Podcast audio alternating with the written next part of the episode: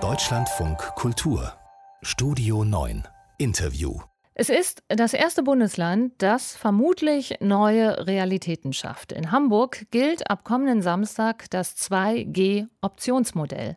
Heißt konkret, wenn Fitnessstudios, Clubs oder Cafés nur noch Geimpfte und Genesene zulassen, werden sie von einem Teil der Corona-Auflagen befreit, dürfen zum Beispiel mehr Leute reinlassen.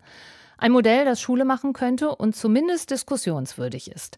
Steffen Augsberg ist Professor für öffentliches Recht an der Uni Gießen und Mitglied im Deutschen Ethikrat und wir erreichen ihn in Hamburg. Schönen guten Abend. Schönen guten Abend, Frau Dittmar. Spüren Sie schon was von der angespannten Stimmung, bevor es am Samstag losgeht? Am heimischen Schreibtisch ehrlich gesagt nicht, nein. Aber es ist tatsächlich so, dass man sich natürlich gerade, wenn man hier ähm, unmittelbar vor Ort ist, besonders Gedanken darüber macht, ob das eine gute Idee war, die da unseren Senat geleitet hat. Und ich habe da sehr starke Zweifel. Ja, dann sprechen wir konkret drüber. 2G heißt ganz klar auch Zweiklassensystem. Ist das für Sie ethisch-moralisch vertretbar?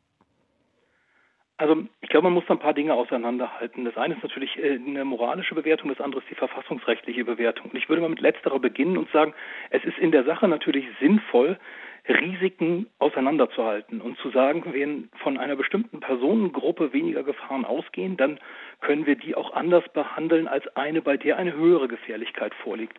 Das heißt, und das äh, ist ja nichts Neues, wir hätten schon vor Monaten die Geimpften und Genesenen besser stellen müssen. Also diese Form von, wenn man so möchte, Differenzierung würde ich nicht als Zweiklassengesellschaft bezeichnen, sondern einfach für geboten erachten. Was anderes ist es aber jetzt, wenn man dann jenseits dieser Differenzierung ja, in so einer merkwürdigen, ähm, versteckten Haltung versucht, Druck auszuüben, auf Personen sich impfen zu lassen. Das scheint mir irgendwie unehrlich, da verschanzt sich der Staat hinter der Privatautonomie. Ähm, das ist sicherlich kein Modell, das jedenfalls meiner Ansicht nach in Deutschland Schule machen sollte. Hm. Im Prinzip ist es die vielbeschriebene Impfpflicht durch die Hintertür so ein bisschen, so sehen es viele. Dann wäre es, würden Sie sagen, politisch ehrlicher, direkt eine Impfpflicht einzuführen? Also deutlich ehrlicher. Also mhm. es, wir haben die Situation jetzt, dass natürlich einerseits gesagt wird, das ist keine Impfpflicht, sondern es werden nur Anreize gesetzt. Andererseits ist aber auch nicht so, dass wir sagen, die Privaten können selber das entscheiden, sondern die werden ja in eine bestimmte Richtung gedrängt. Und letztlich ist das eine in vielerlei Hinsicht, glaube ich, nicht überzeugende Vorgehensweise. Also die ganze Konstellation beruht doch auf der Vorstellung, dass negativ Getestete so gefährlich sind, dass man sie nicht mit ähm, Genesenen und Geimpften in bestimmten Konstellationen, also unter Wegfall bestimmter äh, Beschränkungen zusammenführen kann. Das halte ich für eine so ähm, differenzierte, so kleinteilige Begründung, dass man das also viel besser hätte erklären müssen, das kann ich bislang nicht erkennen und das leuchtet mir auch überhaupt nicht ein. Mhm. Jetzt reden wir von privaten Veranstaltern, denen es ja sowieso selbst überlassen bleibt, wen sie reinlassen. Also die Regelung ist teilweise schon angewendet worden. Wir erinnern uns an ein Spiel vom 1. FC Köln. Würden Sie denn sagen, wenn ein Restaurantbetreiber das für sich allein entscheidet, das ist okay? Problematisch sind nur die politischen Anreize? Der Restaurantbetreiber darf das. Der darf auch entscheiden, dass er nur Leute hineinlässt, die irgendwie im Sternzeichen des Widders geboren sind oder sowas.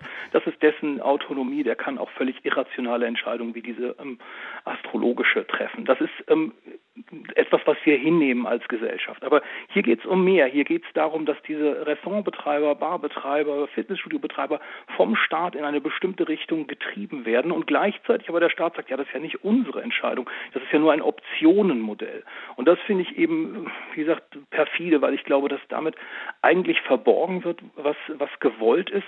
Es wird ja erklärt, das soll dazu führen, dass sich die Menschen impfen, aber es ist eine eben nicht besonders äh, transparente oder ganz ähm, ganz klare Konstellation.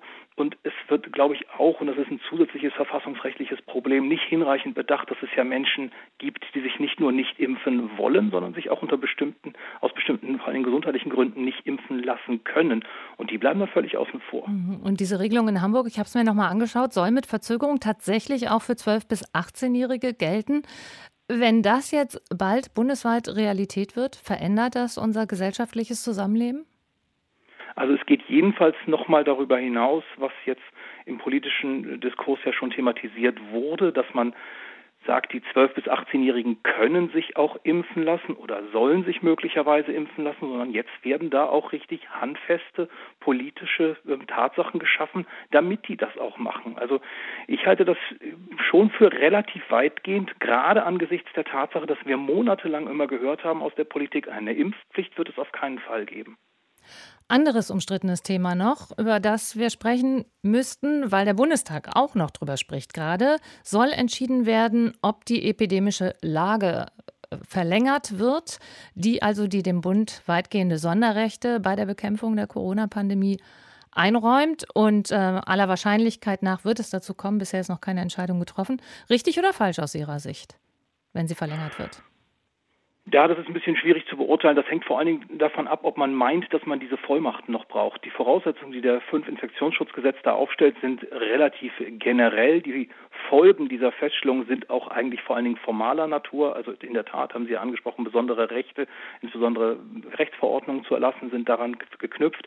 Und das heißt natürlich, dass wir uns eigentlich nicht so sehr fragen müssen, ist das jetzt ein tatsächliches äh, Problem oder sind die tatsächlichen Voraussetzungen noch da, sondern das ist so ein bisschen eine Kontrollproblematik. Was brauchen wir eigentlich, um der Pandemie Herr zu werden? Und das müssen der Bundestag vor allen Dingen politisch entscheiden. Die ähm, Bundestagsentscheidung als solche bedeutet aber natürlich noch nicht, dass damit irgendwie vorentschieden wäre, dass sämtliche darauf basierenden ähm, Einzelentscheidungen oder auch Verordnungen für sich gesehen verfassungskonform sind, sondern das muss weiterhin im Einzelfall überprüft werden.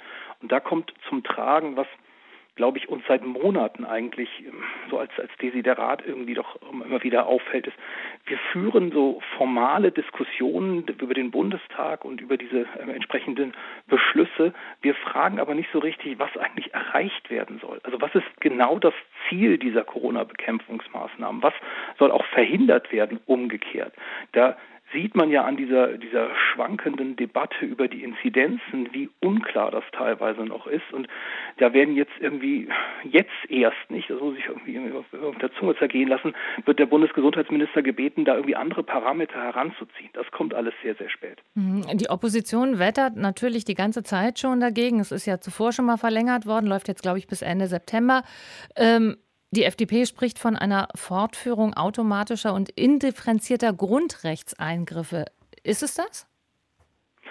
Also das ist es jedenfalls nicht aufgrund des Beschlusses des Bundestages. Der ermöglicht ja nur etwas, was dann im Einzelfall entsprechend ausgestaltet werden kann. Und niemand ist es untersagt. Ganz im Gegenteil, verfassungsrechtlich ist es geboten, auf Basis dieses Beschlusses differenzierte, genau zum Beispiel nach Risiko differenzierende ähm, Regelungen zu treffen.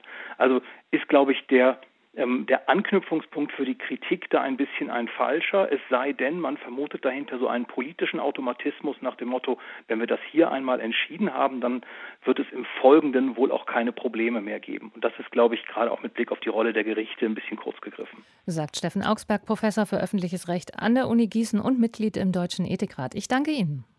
Danke Ihnen, schönen Abend.